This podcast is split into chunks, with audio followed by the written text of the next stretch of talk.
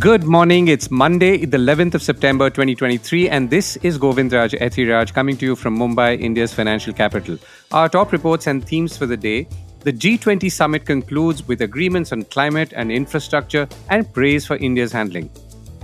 How the potato or aloo has become a key force in our fight against food inflation. And more on food, India's love and dependence on dal could set off a trade war shortly.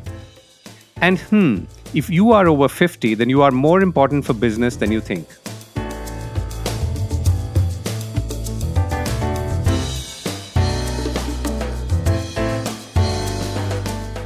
This is a core report with Govindraj Ethiraj. Praise for India's G20 summit handling. There are, of course, many takeaways from the just concluded G20 summit in New Delhi, leading to the New Delhi Declaration.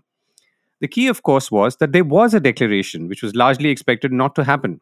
One question that lingered around the rift between Russia and the West over the continuing war in Ukraine and the fact that China's President Xi Jinping skipped the summit in an apparent snub to India, which does not seem to have had the intended effect.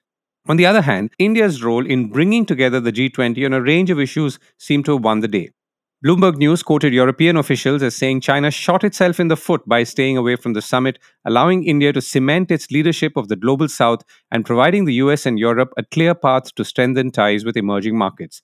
That's pretty much sums up one part of it.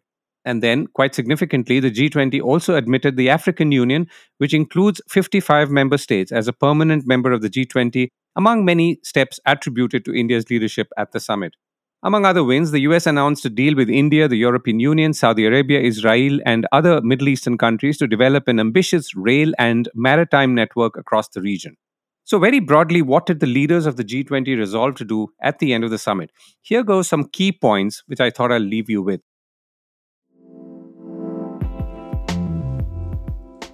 So, the leaders committed to one, accelerate strong, sustainable, balanced, and inclusive growth, two, accelerate the full and effective implementation of the 2030 Agenda for Sustainable Development, three, focus on lifestyles for sustainable development, and I'll come to that shortly, and conserve biodiversity, forests, and oceans, four, improve access to medical countermeasures and facilitate more supplies and production capacities in developing countries to prepare better for future health emergencies. 5. Promote resilient growth by urgently and effectively addressing debt vulnerabilities in developing countries. 6. Accelerate efforts and enhance resources towards achieving the Paris Agreement, including the temperature goals. 7. Pursue reforms for better, bigger, and more effective multilateral development banks to address global challenges. 8. Improve access to digital services and digital public infrastructure and leverage digital transformation opportunities to boost sustainable and inclusive growth. Digital infrastructure, by the way, comes up quite often through the report. 9. Promote sustainable, quality, healthy, and safe and gainful employment. And 10. Close gender gaps and promote the full, equal, effective, and meaningful participation of women in the economy as decision makers and better integrate the perspectives of developing countries. Now, a key focus has been climate. While there was no new language on the phasing down of coal from the previous Bali summit, the New Delhi Declaration did announce the establishment of a Green Hydrogen Innovation Center, the tripling of renewable energy by 2030, and the setting up of a global biofuels alliance. To understand better what the various climate declarations, running into almost 9 out of 37 pages talked of, I reached out to Dr. Arunabha Ghosh, climate expert and CEO of the Council for Energy, Environment and Water. Dr. Ghosh also serves on the Government of India's G20 Finance Track Advisory Group and advises the Sherpa track for India's G20 presidency that just passed. First takeaway is I'm very happy with the with the final outcome overall. We've got a not just a leaders declaration, but within that we have an explicit set of paragraphs running to about eight pages on a green development pact for a sustainable future. This is something that India has been pushing for several months now, and I'm very happy that it's come together. Uh, now, within that, of course, we have to understand one of the things that India wanted to highlight through its presidency was this whole issue of sustainable consumption. Therefore, the mainstreaming of lifestyles for sustainable development. How do we reduce our own individual footprints? But also how do we enable markets to create circular economies worth hundreds of billions of dollars? That's come through quite clearly. The other part that is quite clear is this tripling of renewable energy capacity. This commitment has now been made by G20 leaders to triple renewable energy capacity by 2030. And then linked to that is this acknowledgement that none of this is going to be for free. And therefore, you will need what is now estimated about $5.9 trillion for developing countries to reach their goals by uh, 2030. So, all of this put together are important elements of this package for green development. And I would argue that India is trying to send out a message that it can't be either green or development, especially as we come out of the pandemic, and that it has to be a pact. This is not a treaty. This is not an accord. Uh, this is not about COP negotiations. This is really a pact. This is about doing things collaboratively, cooperatively, rather than combatively to spend a minute on finance, uh, Arunabha. So the figure that was mentioned is almost $5.8 trillion before 2030. This is obviously a very large sum. You've also been talking about this for a while. So where does any of this come, if not all of it? Well, I think it also becomes very clear that bulk of this will come from the private sector. So how do we make sure that we create the conditions in our home countries to attract that kind of capital? Equally, what should the developed countries do to ensure that large institutional capital investors from their economies do see emerging markets and developing countries as viable destinations for their capital. Now, in order to do this, the whole reform agenda of the World Bank is also something that the G20 has actively promoted. Discussions continue. In fact, next week I'll be in Varanasi for the fourth meeting of the Sustainable Finance Working Group meetings of the G20. And the finance minister, central bank governors meeting will happen next month in Morocco. But at the same time, there will be the discussions of the World Bank annual meetings.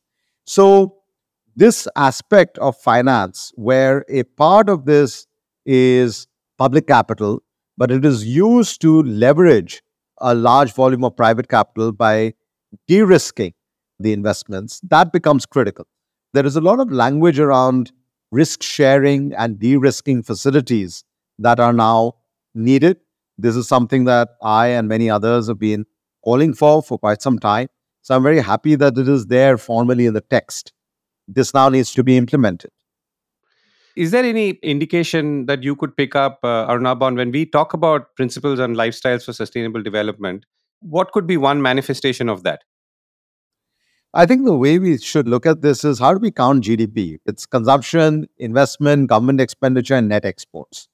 Now, let's ask ourselves how much of this consumption can be sustainable consumption? How much of this can be sustainable investment? How much it can be sustainable procurement by governments of products and services? This is what drives then that large economy. So, whether it is food grains, so this whole push about the use of millets now, if you start procuring millets for midday meals, it suddenly creates a vast market. Take green steel. You know what? 20% of our steel consumption in India is by the government. If government says, I'm going to only buy green steel, immediately you create a market worth hundreds of billions of dollars for steel companies across the world. If you take automobile and transportation, the push towards electric public transport. So last year, 5,000 e-buses were auctioned in India this year or by next year, maybe 50,000 buses will be auctioned. All of this demonstrates that sustainable lifestyles for sustainable development need not mean a restriction of your aspirations. It's just a shift of the type of consumption that you do. And thereby, some types of industries that have been built on a use and throw culture go into decline, and other types of industries come up. And that's the kind of economy that we wish for you know, there doesn't seem to be any new uh, commitments on phase down of coal power or phasing down fossil fuels. I'm sure there were efforts, but uh, how do you see that going? Uh, no, there were certainly efforts to uh, get language around phase down of all fossil fuels. That did not come through, but the phase down of coal, unabated coal, remains in the in the text. So actually, that combined with the tripling of renewable energy capacity, at least from an India perspective, is commensurate with what India has been committing on its own voluntarily. It does, however, shine the spotlight on economies that are dependent on other fossil fuels that have been reticent in making such a commitment. And uh, I think the pressure will be on. It might have not come through in this leader's declaration, but the pressure will be on after the global stock take of the climate negotiations and perhaps next year's G20 presidency, where Brazil, President Lula has already indicated that climate will be an important theme of their presidency. Right. And last question, Arunabha. So, what's next and what will be the kind of effort? So, you've already talked about uh, going to Varanasi for a follow up meeting, but in your mind, what are the two or three key things that everyone should be focusing on in the context of climate, in the context of some of the commitments that have been made or not made uh, in this declaration? I call it the triptych of ambition, action, and acceleration. You know, uh, we get a lot of ambition, and it's important. It's important to get an ambition of 3x increase in renewables, 2x increase in energy efficiency. But now we need to make sure that there is action that follows up with it. So that includes the vanilla renewables, the solar, wind, etc., but also this whole new story around the global biofuels alliance, the story around a rules-based ecosystem on green hydrogen, which I have also been advocating for for quite some time. All this needs to be now action through collaborative efforts. The acceleration part will only happen if we figure out something concrete on the financial de risking platforms. If we get that, then I would ask your listeners to keep an eye out for are we just promising new ambitions or are we really acting on it and are we finding the money to accelerate our efforts? Good note to end on. Uh, thank you, Arunabha, for joining me. Thank you. The story of the potato. We've been tracking inflation levels quite closely, as you know. We spoke last week of how the cost of a vegetarian thali rose 24% in August and a non vegetarian thali rose 13% year on year. Having said that, prices are now down, thanks largely to the tomato, whose rising prices caught the nation's attention and caused everyone, including policymakers, to scramble wildly. CRISIL research says that 21% of the rise in thali cost can be attributed to tomato prices, which rose from 37 rupees per kilo last year to about 102 rupees per kilo last month. Prices of onion, chili, and cumin rose too, taking the cost of the vegetarian thali up but accounting for much, much less. By the way, the non vegetarian thali prices did not rise as much because of the price of broilers, which form more than 50% of the cost, did not rise as much, rather, only 1 to 3% over a whole year. Now, speaking of prices that did not go up, vegetable oil prices are down 17% and potato prices are down 14% year on year, which obviously helped keep overall costs low. Now, we've spoken of vegetable oils or edible oils a few days ago and how imports of them are also touching record highs, but prices are stable for now. Let's now talk about the potato. There are some very interesting lessons in potato prices and potato management. To understand more about the potato and the overall breakdown of thali prices, I spoke with Pushan Sharma, Director Research at CRISIL Market Intelligence and Analytics. So, if you look at the volatility, the contribution is maximum from the vegetables and specifically tomato, onion, and potato.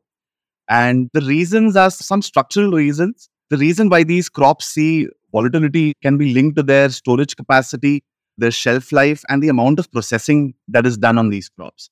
Tomato and onion see the maximum volatility and potato the least amongst the three. And when we look at the storage capacity for these crops, we see that potato has the maximum storage capacity as a percentage of its production. That is followed by onion, and the least is there in tomato. And the shelf life also follows the same order. If you look at the processing capacity, about 7% of the potato is processed, about 3% of onion, and about just 1% of tomato. So, had we sort of processed a little more of tomato when the prices were lower six months back, when the prices were less than 10 rupees a kg, we could have arrested this price increase that we saw over the months of July and August. So, clearly, more processing facility, more storage capacities, that's the need of the hour. Are there any comparable figures, Pushan, for like internationally or anything? I mean, you, for example, you said 1% in the case of tomatoes. That seems like really low. Right. Globally, countries have you know, processing around 15%, not specifically on tomato, but in their food categories, some of the progressive countries. Got it. Larger question How are you linking, or what kind of linkages do you see between this food plate cost or thali cost and overall inflation numbers, which we're also watching? So, if you look at CPI, food has a significant share in that of around 40%. So, clearly, you know, food contributes extremely meaningfully the CPI numbers that we've been seeing over the past few months. And within that, cereals has a significant share in absolute terms, about 10%, vegetables and dairy about 6%. But what one can see is why we see a 24% increase in the veg thali cost for the whole of August. If one were to look at the numbers only for September, that tapers down. September as well as the last week of August, that tapers down to about 10% increase. And if one were to look at it month on month, the 6th September thali cost would be about 16% lower than the whole of August last month. So that's a sign of relief for the consumers, and we could see some tapering off the thali inflation that we're seeing over the last couple of months. So you're saying the first week of September is showing 6% lower than August, but can you give me a figure for earlier in the year? Because I think you're either comparing with last year or last month. So I'm comparing it with last month in this case. So it's about 16% lower when I compare the six month thali cost with the August 23 data. If we talk about July, the veg thali was around 34 rupees. In August, it went to 33.8. Last week of August, it was about 30 rupees. And by 6th of September, it went to about 28.3 rupees. And what was it, let's say, in March? So by March of this year, if we look at the thali was around 25 rupees it stayed around 26.5 rupees till about June. And we saw a sharp jump from 26.5 to 34 levels in July.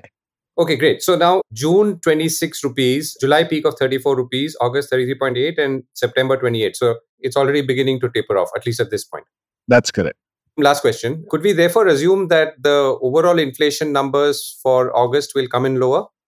uh, for August because the whole of August still saw elevated, you know, vegetable prices.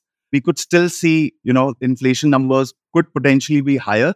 But from September onwards, considering food has a 40% bearing on inflation and we're seeing a tapering in thali prices, there could be better news coming in the month of September with other factors, other components remaining at the same level. Right, Pushan. Thank you so much for joining me. Thanks a lot. from Aloo to dal. The G20 declaration we spent some time on just now also spoke on commitment to support developing countries' efforts and capacities to address their food security challenges and work together to enable access to affordable, safe, nutritious, and healthy diets, and to foster the progressive realization of the right to adequate food. It also spoke of open, fair, predictable, and rules based agriculture, food, and fertilizer trade, not impose export prohibitions or restrictions, and reduce market distortions in accordance with relevant World Trade Organization rules. Of course, it's not easy to not have export restrictions when prices are skyrocketing through the roof, like in India right now, or the perception that they might. To remind us all, inflation in prices of rice and pulses have been running at 13%. Within pulses, inflation for tur dal is at 34%, followed by about 8% for urad dal and 9% for moong. So let's stay with dals and maybe a little more of tur dal. It's now clear that pulses and dals are one of the biggest categories of foods to be hit by monsoon vagaries and international trade hurdles. Domestic sowing is less compared to last year, and anticipation that the crop could be poor is driving up prices total sown area of pulses is down about 8.5% as of September 9th year on year, and the total area of pulses cultivation has fallen too by about 11%. El Nino is playing a role here too. On the other hand, Mozambique, from whom we import, has put a floor price on exports of tur dal. Now, this is a little more complicated, and there's some interesting backstory to it, which I will come to. But overall, the situation is tricky. More than that, the present situation, dire as it is, is also showing up the government's moves as good, but not good enough. For example, we were wise to tie up with several countries for imports of pulses, but we may not have had a more composite strategy that addresses both the shortages as well as the vagaries of climate. To understand what has gone wrong and why, I spoke with Bimal Kothari, chairman of the Mumbai based India Pulses and Grains Association, an apex body for India Pulses trade. Looking at the supply and the demand, this year the supply has been definitely the constraint for particularly for tur and urad. Last kharif crop, we didn't have enough production for both tur and urad. We have seen the shortfall in the production of tur and urad. That's why we have seen the prices going up in both the pulses. If you compare it with the other pulses, most of the pulses are rolling. other pulses are rolling at the minimum support price or a little bit above the minimum support price. But uh, these pulses definitely are much above the minimum support price.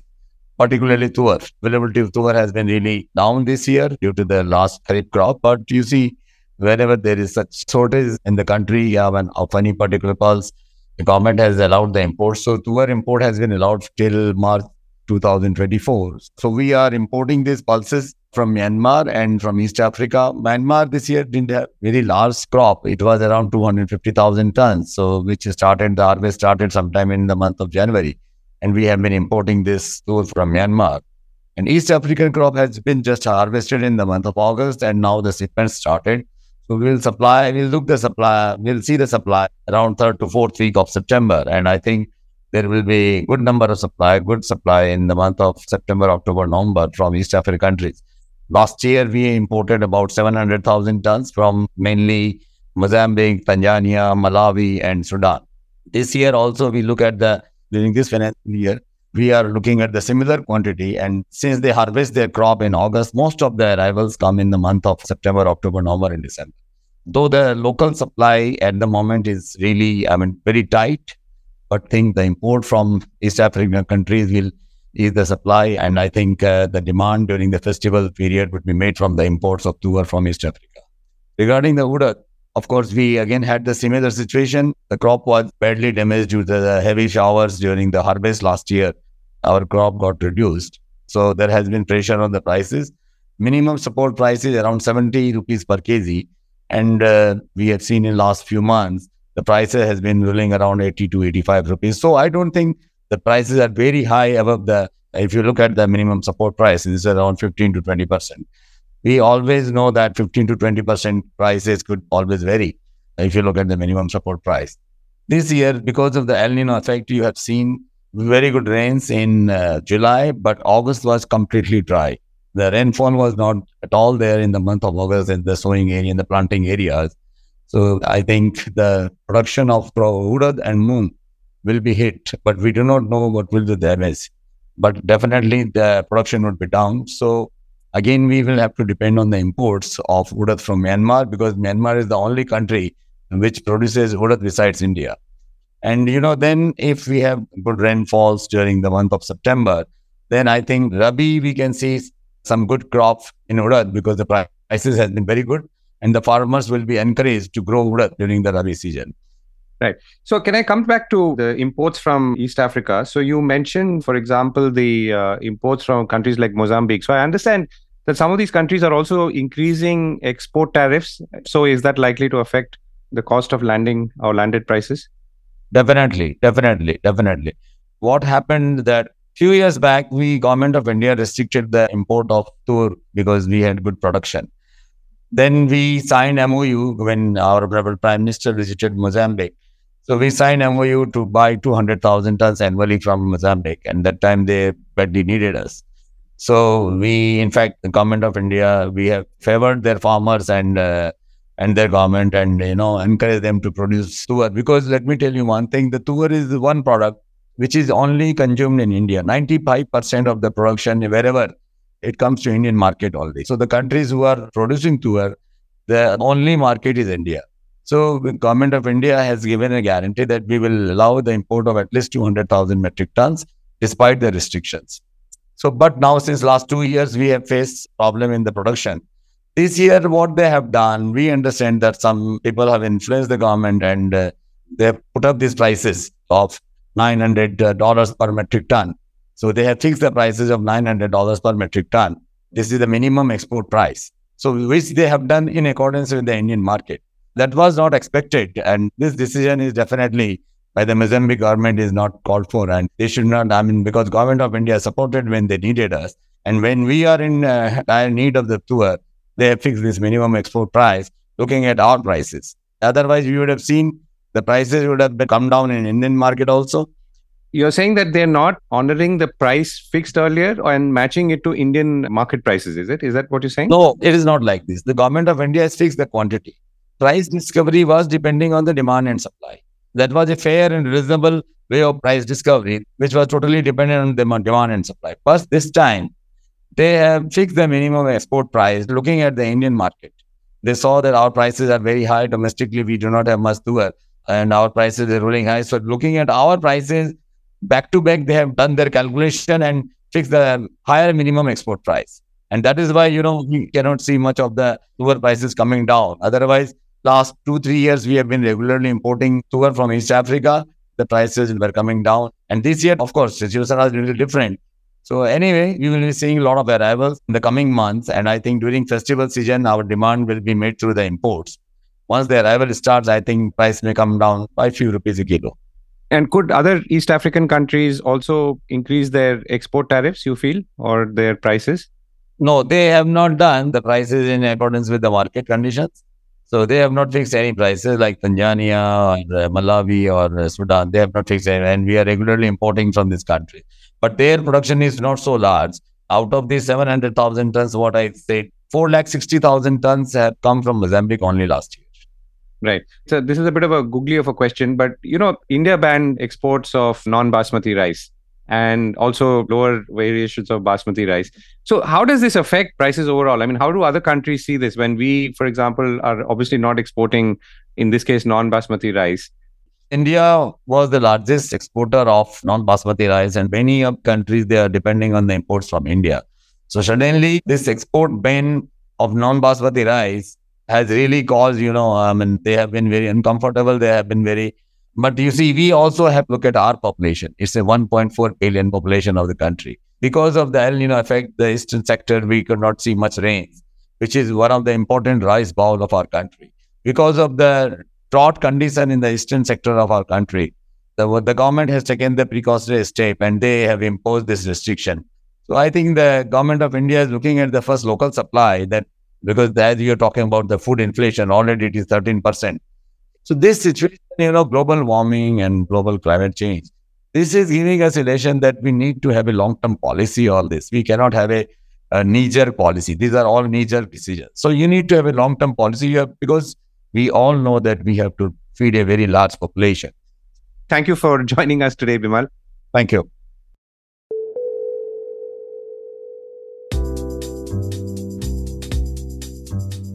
And hmm, why 50 plus folks are cool.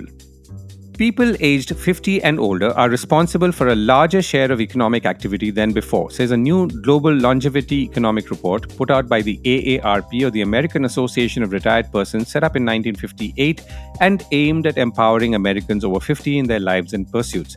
The report that covers about 76 economies says in 2020, the 50 plus population contributed $45 trillion to global GDP, or almost 34% of the total.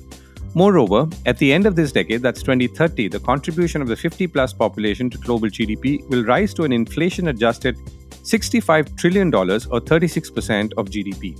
Through its spending on goods and services, the 50 plus population supported a third of the world's jobs in 2020, or over 1 billion jobs, generating $23 trillion in labor income. Growth will be the strongest in the next decade as the number of jobs supported by older people is set to jump by nearly 20% to more than 1.2 billion in 2030, or 35% of the global total. Interestingly, nearly one third of the global impact on GDP generated by the 50 plusers is driven by cross border spending on products and services. The report also argues that in the five largest consumer product categories, the 50 pluses were responsible for half or more of global spending. This includes health, perhaps not surprisingly, miscellaneous goods and services, housing, utilities, foods and beverages, and transport. More than half the spending on recreation and culture and furnishings and household maintenance is driven by the 50 pluses. And the report concludes, in its executive summary at least, that Policymakers and business leaders will need to develop clear visions and strategies to address this huge and expanding market. Now, all of this is, of course, unlikely to be found on the pitch decks of any tech based consumer facing company, not just in India, but elsewhere in the world. Perhaps it's time to put on a fresh set of glasses. Now, speaking of 50 pluses, a few weeks ago, all of Bollywood and the entire cinema exhibition industry was pretty much written off by several pundits. And now it's all swung back with an intensity that would surprise even the most die-hard stock market veteran. All thanks to the 50 plus Shah Rukh Khan's latest film Jawan, which has crossed a record 200 crore rupees in just three days of its release and was set to cross about 300 crores overnight, including international earnings. Its primary language is Hindi, but it's also earning in Tamil Telugu as well. The film seems to have learned a few tricks from the southern films and adopted to create a world of memes and highly Instagrammable sequences. More on this, of course, in a few days as the dust settles down. That's it from me. I wish you a great week ahead and do visit www.thecore.in and see our latest reports, interviews, and analysis. It's all free for now, but may not be for much longer. Bye for now.